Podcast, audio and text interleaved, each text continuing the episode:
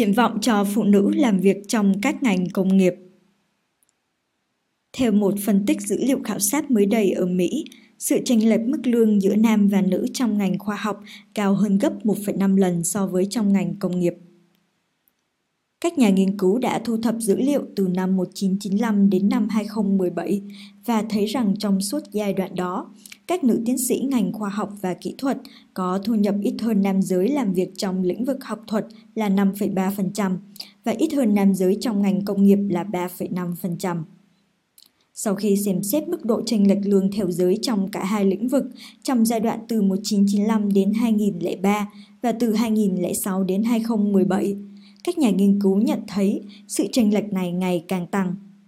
Tuy mức tăng không đáng kể, nhưng việc chênh lệch lương không giảm giữa các giai đoạn cho thấy đây không phải là một vấn đề sẽ tự được giải quyết theo thời gian, đặc biệt là trong các ngành liên quan đến học thuật, nơi nam giới và nữ giới có mức lương khởi điểm ngang nhau nhưng dành chênh lệch theo chiều dài sự nghiệp. Ngược lại, phụ nữ trong ngành công nghiệp lại có khuynh hướng bị trả lương thấp hơn nam giới ở giai đoạn đầu sự nghiệp, nhưng mức chênh lệch này rút ngắn dần theo thời gian.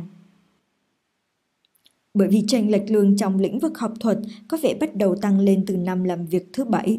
nhóm nghiên cứu cho rằng tình trạng chênh lệch lương là hậu quả của hệ thống nhiệm kỳ cứng nhắc trong các ngành liên quan đến học thuật so với sự linh hoạt về thời gian của các ngành kinh doanh. Rasha Aguwa, đồng tác giả nghiên cứu, chủ tịch kinh doanh và chiến lược tại trường kinh doanh Smith thuộc Đại học Maryland của Mỹ, cho biết không có sự khác biệt về mức lương cho tân binh trong ngành học thuật và theo tôi đó là do sự thay đổi trong các tiêu chuẩn về thể chế. Tuy vậy, phụ nữ ít có khả năng được bổ nhiệm vị trí cao, do đó họ có nhiều khả năng ở lại trường rồi chuyển sang làm giảng viên, những vị trí mà được trả lương ít hơn. Được biết, lương giảng viên nữ cũng thấp hơn lương giảng viên nam trung bình khoảng mười ba phần trăm. Cũng theo Aguwa, không có giải pháp đơn giản nào cho vấn đề này, nhưng bản thân bà ủng hộ các chương trình như Advance được tài trợ bởi Quỹ Khoa học Quốc gia, chuyên giới thiệu các biện pháp can thiệp bình đẳng ở cấp địa phương. Vấn đề về sự công bình cho phái nữ, chẳng hạn như yêu cầu tăng lương, sẽ càng quan trọng hơn sau đại dịch Covid mười chín, vì trong nhiều trường hợp, gánh nặng chăm sóc người thân của phái nữ sẽ gia tăng. Nghiên cứu mới này được công bố trên tạp chí Nature Biotechnology và kết quả nghiên cứu không có gì bất ngờ đối với Jan Cummins, giám đốc điều hành trung tâm về phụ nữ và kinh doanh thuộc Đại học Bentley của Mỹ. Bà cho rằng phụ nữ, cùng với các thành phần thiểu số không được đề cập đến, có nhiều cống hiến hơn đồng nghiệp nam da trắng, nhưng những việc này không giúp phụ nữ được thưởng lương và thăng tiến giống như việc giảng dạy hay nghiên cứu. Hơn thế, theo Cummins, chính trị và các quy trình phức tạp của các tổ chức học thuật đã tạo nên sự chênh lệch như vậy. Cơ cấu quản lý phi chính thống của các cơ sở học thuật không góp phần cải thiện tính công bằng, đồng thời có sự thiếu minh bạch về tiền lương và lợi ích của đội ngũ giảng viên. Cummins cho rằng những yếu tố này dẫn đến sự chênh lệch xuất phát từ những thành kiến ngầm lẫn công khai đối với phụ nữ và nhóm yếu thế. Aguwa và các đồng tác giả đã tra soát nhiều yếu tố và xác định tình trạng chênh lệch lương ngày càng tăng trong lĩnh vực học thuật không liên quan đến những thay đổi trong tỷ lệ nam và nữ tiến sĩ, các vấn đề gia đình, khối lượng công việc hoặc sự khác biệt về tham vọng được tăng lương. Trên thực tế, nghiên cứu cho thấy trong lĩnh vực học thuật, dù ở giai đoạn nào của sự nghiệp thì phụ nữ cũng thường xem trọng mức lương và khả năng được tăng lương hơn so với các nam đồng nghiệp.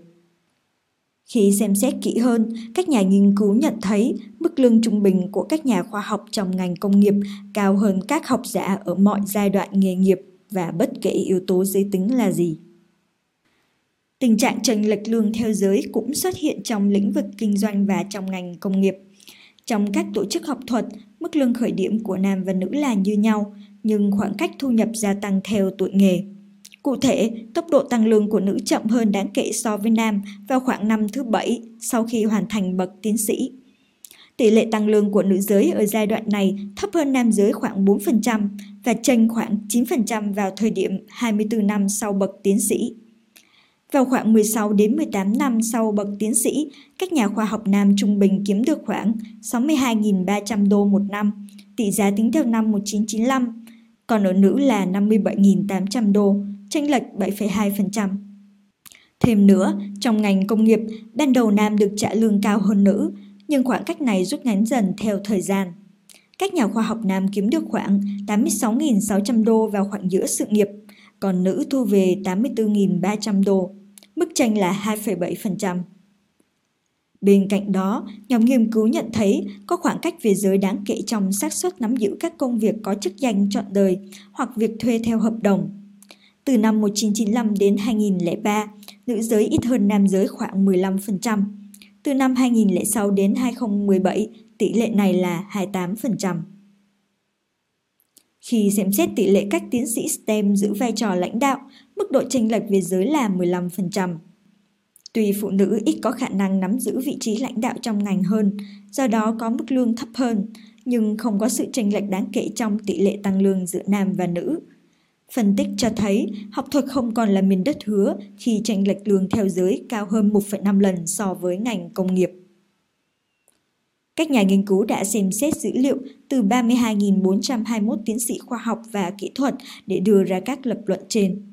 Họ kêu gọi sự quan tâm và nghiên cứu nhiều hơn về các yếu tố đẩy phụ nữ ra khỏi các ngành nghề giá trị cao, cũng như tìm hiểu các tác động cụ thể nào trong các thể chế học thuật đã làm gia tăng khoảng cách giới. Aguwa cho biết bà ủng hộ các can thiệp từ dưới lên, bản địa hóa và thậm chí là cá nhân hóa. Trong khi đó, Cummins cho rằng các lãnh đạo ở cấp cao nhất của các tổ chức học thuật sẽ cần phải áp dụng các quy trình tuyển dụng và tiêu chuẩn phúc lợi toàn diện, bao gồm minh bạch tiền lương và hạn chế tối đa tính chủ quan để thay đổi hiện trạng này. Mary Amon, nhà tâm lý học thực nghiệm kiêm trợ lý giáo sư tại Đại học Central Florida, tin rằng những thành kiến ngầm về năng lực đóng góp của phụ nữ trong khoa học đã ảnh hưởng không nhỏ đến tình trạng bất bình đẳng giới ở ngành STEM. Càng lên vị trí lãnh đạo thì sự chênh lệch lương giữa nữ giới và nam giới càng cao. Một giải pháp để khắc phục sự chênh lệch này là các nhà lãnh đạo của trường chủ động so sánh và cân bằng mức lương giữa nam và nữ khi họ thăng chức hoặc được tăng lương. Điều cần thiết là các trường không chỉ nói mà còn phải áp dụng cơ cấu lệnh chính sách khuyến khích để giữ chân và đề bạt các giảng viên. Cơ cấu lâu năm của các tổ chức học thuật cũng là một thách thức cho sự đổi mới này.